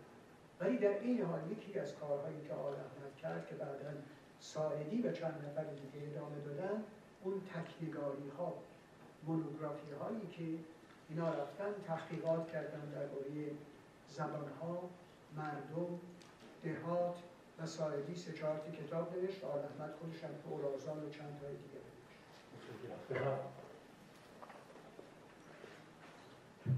جناب دکتر من مشتاق بودم بدونم که این مطلبی رو که آقای خمینی در روبرو شدن با اون گروه عنوان کردن چه بود؟ و قسمت دومی که اگر افرادی مثل سیاوش کسرایی و سایرین که جز اون گروه اونا بودن. در وطن پرستیشون نمیشه شک کرد. ولی چرا وابستگی فکری شدید به اردوگاه سوسیالیسم داشتن در شورای؟ مرسی. خودش در حدود پنج ساعت بحث ما پنج دقیقه داریم. چند دقیقه داریم؟ برای پاسخ به این سوال همون سه چهار دقیقه بیشتر فرصت نه نه. برای پاسخ به این سوال همون سه چهار دقیقه بیشتر نداریم. ولی من همین نه دوم جلسه با خمینی. اما خمینی رو. شما اگر امکان داره در مورد اون سوال اول که دوستان دیگری هم سوال دارن در مورد ملاقات آقای خمینی. در ملاقات آقای خمینی چه گذشت؟ می‌خوای اصلا اینو از روی یک کتابی بخونم بله. بذاریم ببینم آوردن آقای دکتر این نوشتهاتون هم حتما لطفا منتشر کنید. اینایی که نشدن صحبت بشه. هر شود که مثلا یکی از چیزهای مثل که نیبود یکی از چیزهای فوق العاده درخشان این جلسه بود. بدانیم که اینا رفتن اونجا و خانم دانشور که موقعی که اومده بوده بیرون بیشتر عاشق شده بوده و حتی به سایدی گفته که ای کاش منو سیره می‌کرد. نه نوشته هست. ولی سایدی اونجا که نشسته بوده سایدی همینطور نگاه می‌کرده و اینا. و بعد خمینی هم گفته بود که اصلا به طور کلی نفهمیده بود که اینا کی حقیقتش اینه که یه جور خاصی می‌دونیم که خمینی هم در این حال اینو باید در نظر بگیریم آدم خیلی باهوشی بود. فکر کرده بود که اینا رو تحویل بگیره یا تحویل نگیره. و در این حال اومده بود آها یکی از چیزهای دیگه هم که کرده بود فکر کرده بود سینه دانشورم مرده یعنی با اونم دست. و بعد یه دفعه یکی اومده بود بود که آقا اینجوری تا اینکه بالاخره دست نده و این گرفتاری پیش نیاد ولی ساعدی نوشتهش فوق العاده درخشانه. من اون نوشته رو میدم در شهروند چاپ بشه. به دلیل اینکه با تنز خیلی خیلی جالب کل اون قضایا رو اه، نوشته و سیمین دانشور که اصلا مبهوت خمینی شده بود مثل خیلی از آدمان که در ابتدا آقای خمینی رو که دیده بودن مبهوت شده بودن. و البته اون کسی که این قرار رو گرفته بود یه آقایی بود که الان در فرانسه است آقای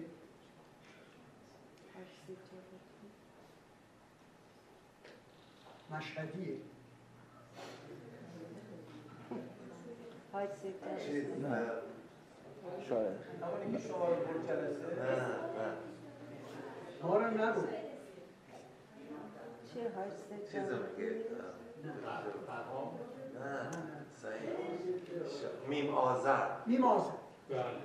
میم آذر. میم آذر همیشه وانمود می‌کرد که با خمینی ارتباطات خیلی خیلی نزدیک داره و فلان اینا بعد اینا رو جمع کرده بود و بعد برده بود اونجا و اینا مثلا نمی‌دونستن که در مقابل خمینی چی بگن و چه کار بکنن. و اونم گفته بود شما اسلام بیاورید. مثل که اسلام اینا برده بودن ولش دارم بیارم آقای دکتر پرسیدم که برای اخراج اعضای توده‌ای رأیگیری شد و آیا به اتفاق آرا به اخراج اونها رأی دادن یا خیر؟ به هر طریق اکثریتی بود که اونا رو اخراج. چی؟ صدا نمی‌رسه. اگه ممکنه نزدیک فلان این اصلا واقعا واقعا میونش خوب نیست. ها الان چطوره؟ بله مثل که من باید برم تو این تا اینکه. هر شود که همین دیگه گفتم اصلا اون تیکر که رای گفتم. بدین همتون. عرض کنم که سوال بعدی این هستش که در این حال که شما در ایران نبودین در اون ده شب انستیتو گوته در این ارتباط اگر بهتون صحبتی بکنید بد نیست. اتفاقا اون موقع دو نفر از اعضای کانون نویسندگان ایران خیلی نزدیک به هم تقریبا در یک ساعت از هم زندگی می‌کردن یکی احمد شامپور بود که تو پرینستون زندگی می‌کرد. و منم تو نیویورک زندگی می‌کردم. البته نه داخل شهر بلکه شما اونجا من یه روز دیدم که نوارها رو نوارهای ده شب رو همشو فرستاده بودم برای من. و یه روز با شدم رفتم اونجا و گفتم که اینجوری شده و اینا و شاملان البته در این حال خوشحال بود که بالاخره یه اتفاقی افتاده شاملو توی اون جلسات طبیعی بود که شرکت نکرده بود. به نظر من در شب شبهای فوق العاده مهمی بوده و جز به اون قدم های خیلی خیلی اساسی برای جمع کردن مردم یعنی برای اولین بار قانون نویسندگان ایران نشون داد که می‌تونه ده شب هزاران نفر آدم رو بکشونه بیاره به یه جایی و اونجا اینا به قصه گوش کنن یا اینکه به حرفایی که نویسنده ها چیز می‌کنن. قبلا البته یه چیز مشابه این منتها خیلی کوچکتر از این شاملو در از طریق مجله خوشه در همون دهه چهل تشکیل داد. از ما هم دعوت کرد که همکاری بکنیم باهاش و اون ده شب شعر خوشه شبهای شعر خوشه ما تشکیل دادیم که فوق العاده به نظر من بود. و یک کتابی هم شاملو در آورد که شعرها و قصه هایی رو که اونجا بچه ها خونده بودن چاپ شد. بله در همین ارتباط آقای دکتر با اجازه شما این کتابی که سخنرانی های اون شب درش چاپ شده. من فکر کردم بی ارتباط نیست یک دو تا پاراگراف از اون سخنرانی که آقای رحمت الله مراقعی به عنوان نماینده کانون نویسندگان ایران کرده. اینو باید شما بخونم که در واقع اون فضایی که وجود داشته و چی می‌خواستن و چجوری شد که در واقع خواستهای رعایت آزاد قانون اساسی و آزادی بیان نهایتا به دلایل پافشاری سیستم بر ادامه کار به همون ترتیب منجر شد به انقلاب. میگه در اینجا برای روشن شدن از خانه دور و نزدیک مناسب می‌دانم که شمه نیز درباره هدف کانون نویسندگان ایران بگویم. کانون گذشته از آنچه به حفظ حقوق مادی نویسندگان باز میگردد تنها یک هدف دارد و آن آزادی است که عموم افراد کشور از موافق و مخالف باید از آن برخوردار باشند و این اصلی است که قانون اساسی ایران و اعلامیه جهانی حقوق بشر تصریح و تضمین کرده است. اما در مورد اهل قلم آزادی اختصاصا به آزادی اندیشه و بیان و آزادی چاپ و نشر آثار فکری و هنری اطلاق می شود هر کس آزاد است که آنچه می اندیشد یا در قالب شعر و ادب ادعا می کند بگوید و تقریر کند و به چاپ برساند و به دیگران عرضه کند. اگر در بهرهمندی از این آزادی زبانی به دیگری یا به کل جامعه زیانی به دیگری یا به کل جامعه رسید پس از اثبات وقوع زیان دربارهش طبق موازین قانونی داوری شود و به کیفری مناسب برسد. پس ممیزی قبل از چاپ و انتشار عملش منافی اصل آزادی و مخالف قانون اساسی و به این دلیل است که کانون نویسندگان ایران با سانسور کتاب و دیگر مطبوعات به هر شکلی که جلوگر شود و عمل کند مخالف است. کانون نویسندگان ایران خواستار لغو سانسور و انحلال همه ادارات و سازمان است که برخلاف قانون اساسی به این کار مبادرت می‌کنند. این یگان شرط داد و ستد طبیعی و بخش اندیشه یگان شرط نمو و استعدادها و ارتقای سطح فرهنگ در ایران است. پیشرفت ما در گلو خلاصی از تنگنای این رفتار ناپسند بر رسمی است. این, این فوق است. به اینکه تقریبا همه افکاری که کانون در طول سالها بیان کرده تلخیص می‌کنه و بیان من برای اینکه شما یه ذرم به اصطلاح بدونید که این سانسور چیه چند کلمه فقط؟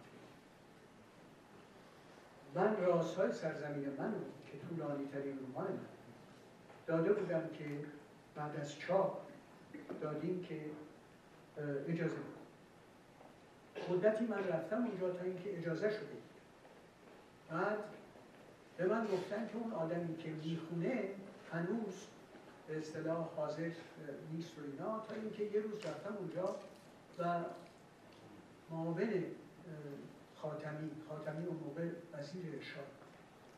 من اون گفتش که بله الان اون آقایی رو که مسئول کتاب شماست من میگم میاد و ایشون تقریبا یه ده دقیقه دیگه من دیدم که یه آدم اینجوری وارد بعد معلوم شد که این آقا کوره.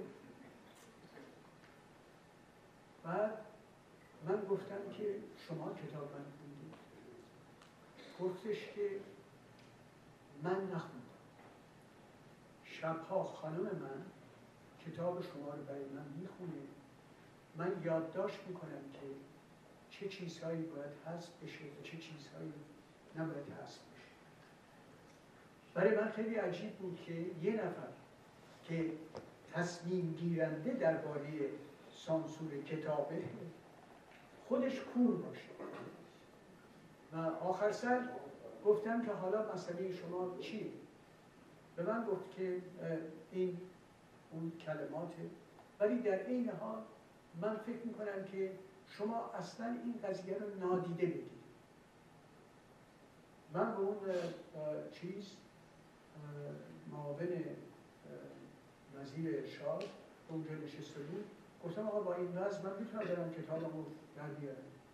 گفت آره. ما شبانه رفتیم رازهای سرزمین منو.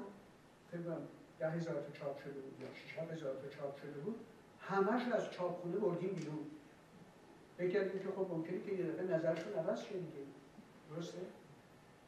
و من یعنی فکر کردم که گفتم آخه شما واقعا هیچ مشکلی اگه پیدا کردیم چی میشه گفتش که بالا یه چیزهایی به من گفته از این خانمم گفته. در حدود چهار ماه کتاب من اونجا مونده بود بعد خانم ایشون باید رمان رو برای ایشون میخون چون کوره.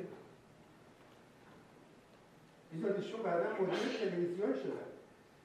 آه. آره آره اون برادرشونه آقای ارگانی خود- آقای ارگانی. آقای ارگانی. آقای ارگانی من همش سعی می‌کردم که اسمش رو به یاد بیارم ولی چون ارگانی خیلی قشنگه برای اون قیافه من فکر کردم که این ممکنه نباشه ولی خوب شد که شما گفتید. به دلیل که واقعا اصلا افتضاح بود. حتی اونا هم خندیدن که طرف زنش رو گذاشته اونجا که شب رازهای سرزمین من 1300 صفحه است. من نمی‌دونم چند سال باید زنی بیچاره؟ این رمان مزخرف من می‌خونه. آیا بفرم بفرم تشکیل اینجا.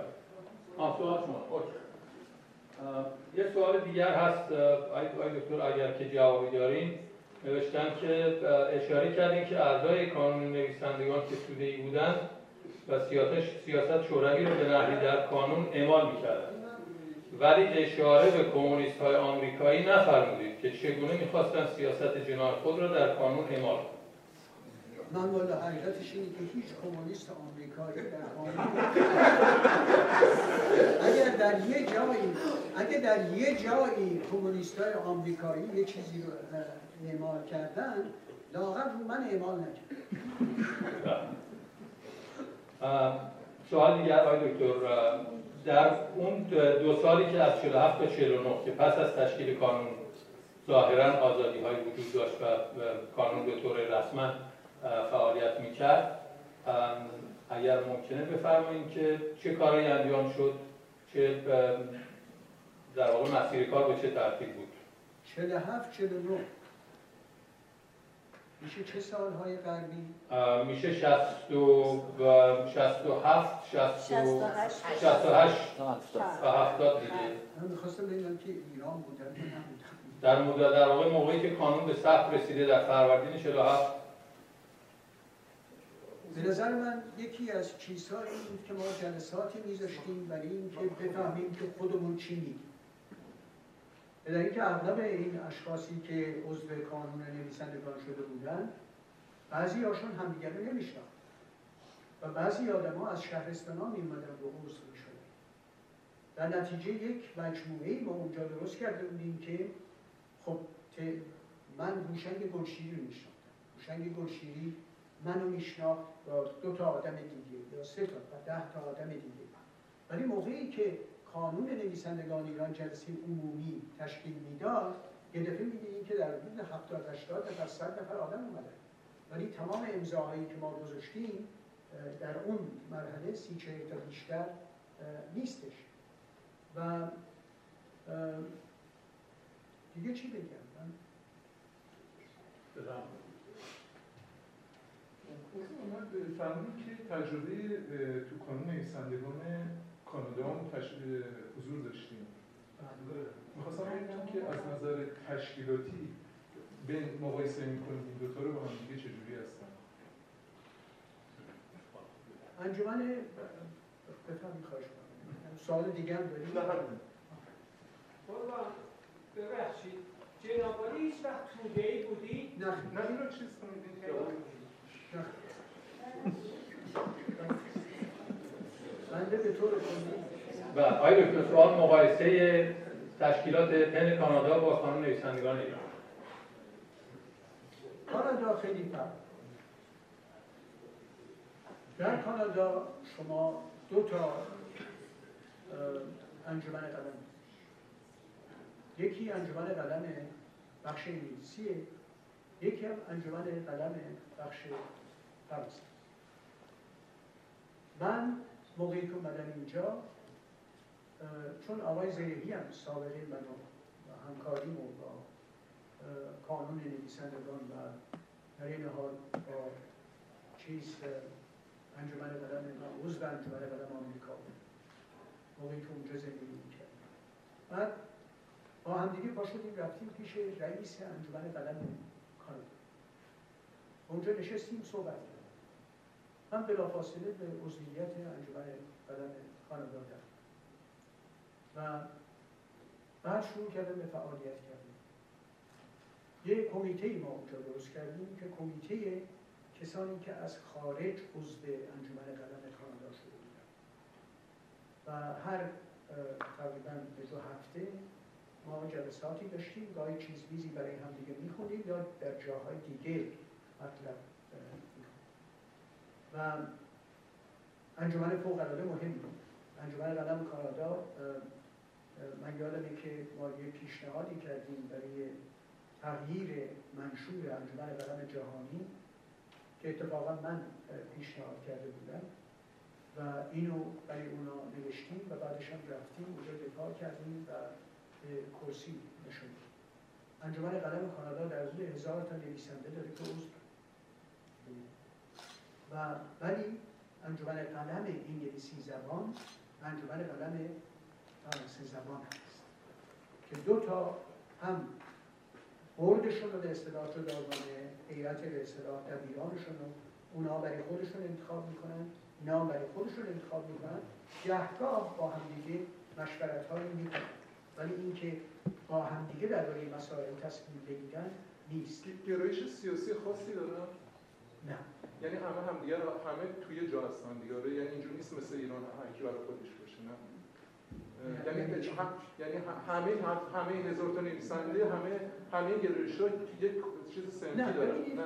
شما وقتی که عضو یه جایی می‌خواید بشین در مورد حد اقل و حد اکثر اون مرامنامه که داریم در مورد اون یه تصمیمی گرفته شده.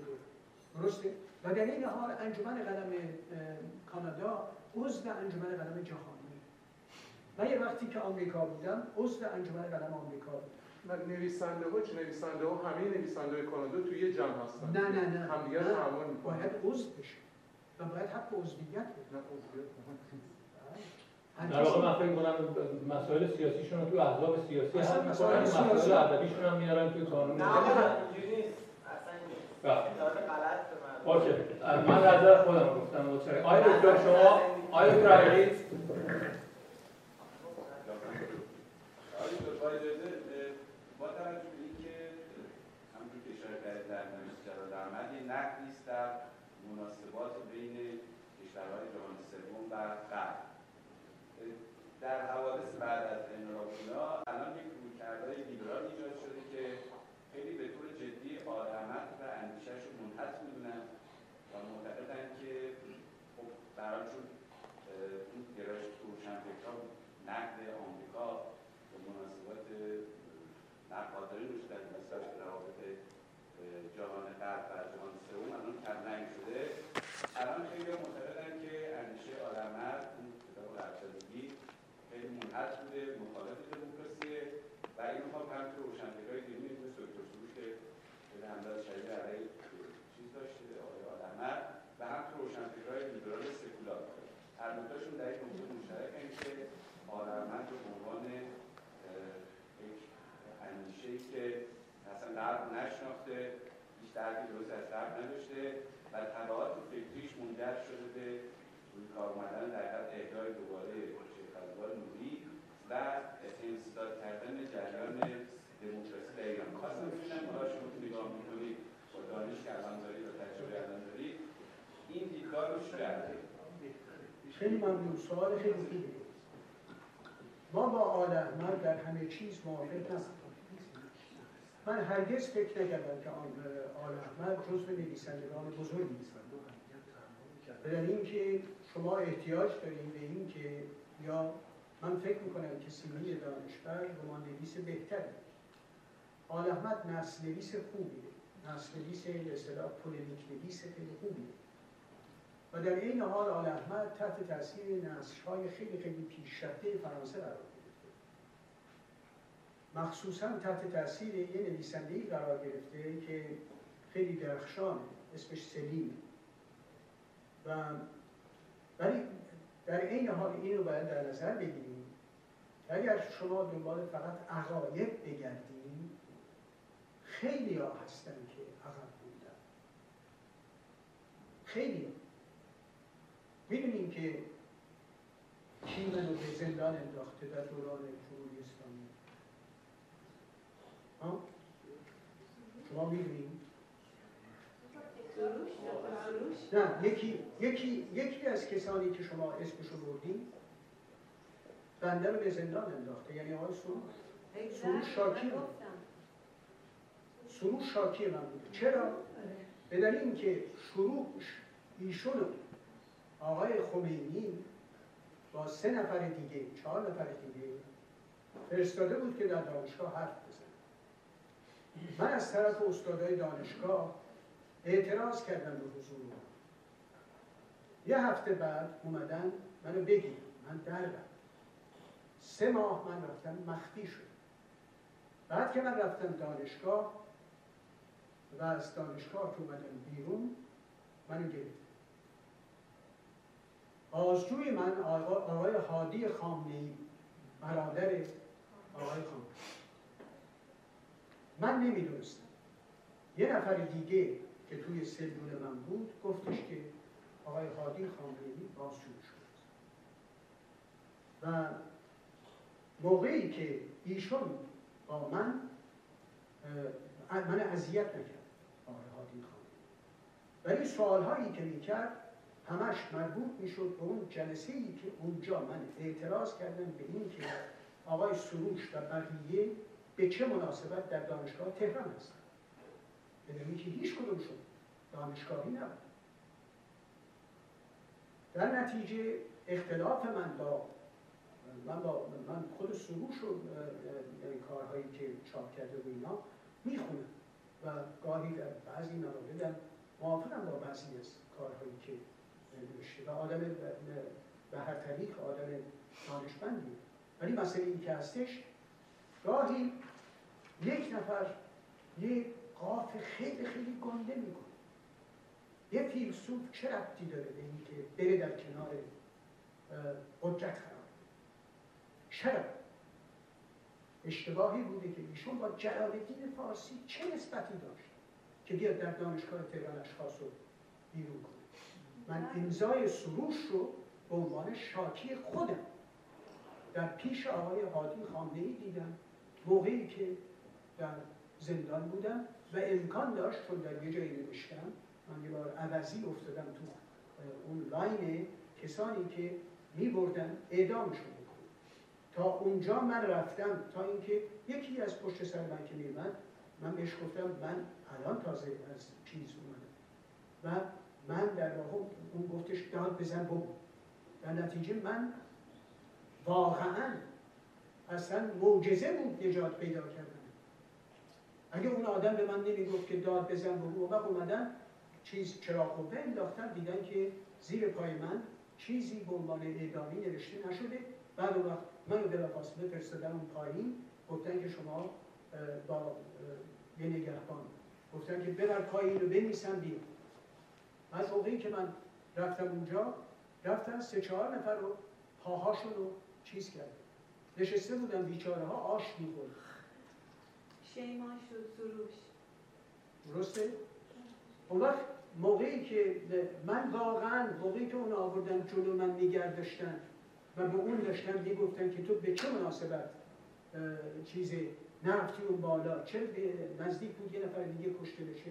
باور کنید هنوز من اون بوی آشی که از دهن اون به دماغ من می‌رسید باور کنید هنوز هم من فراموش نمی‌تونم اون وقت من رفتم و توی سلول رو دو روز بعدش هم به عادی خامنه‌ای گفتم که یه همچون اتفاقی افتاده و اینا.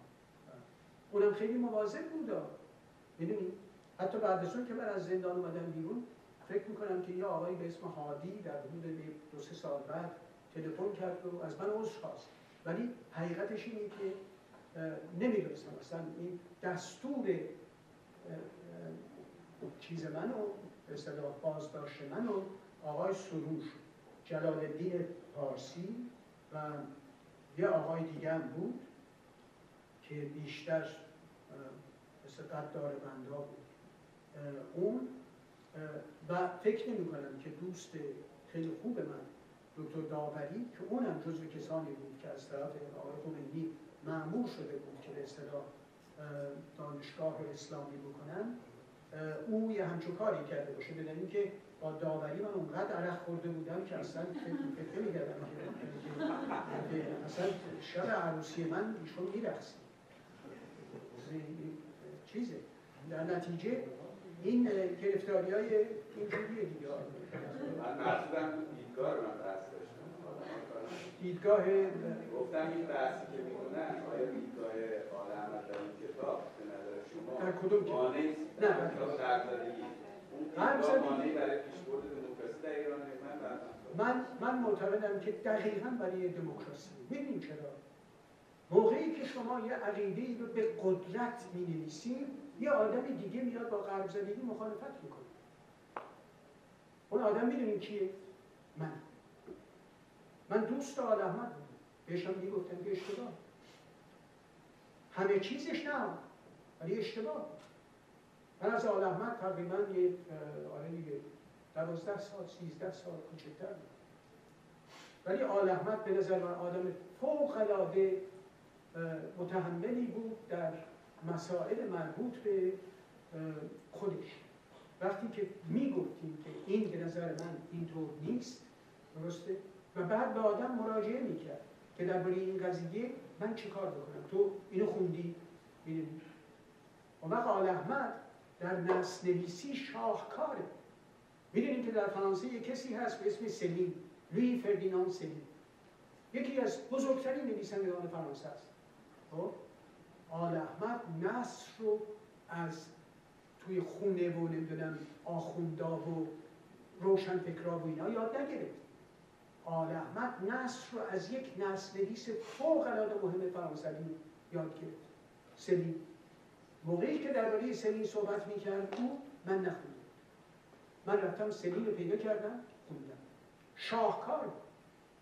و دیدم که آل احمد در نثر مو بر تن آدم راست میشه موقعی که آل احمد یه نفر پوستش رو می‌کنه با نصر. و واقعا یک نصر انقلابیه چون قرار نیست که یه نفر. مثلا فرض کن من سریع بگم.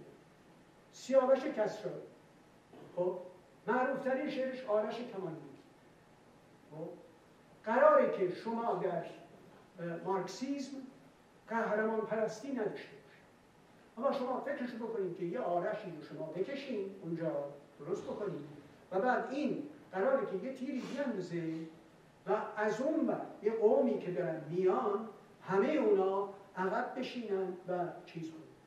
این به عنوان یه تمثیل دو سه, دو سه سطری مانعی نداره ولی با اون زبان الکن عقب مونده واقعا بیشعور شعری شما کجای حماست می‌تونید بگید و این قبیل اشخاص بودن که اون موقع نمی‌تونستن طاقت اینو نداشتن که نصر آل احمد رو حتی بخون.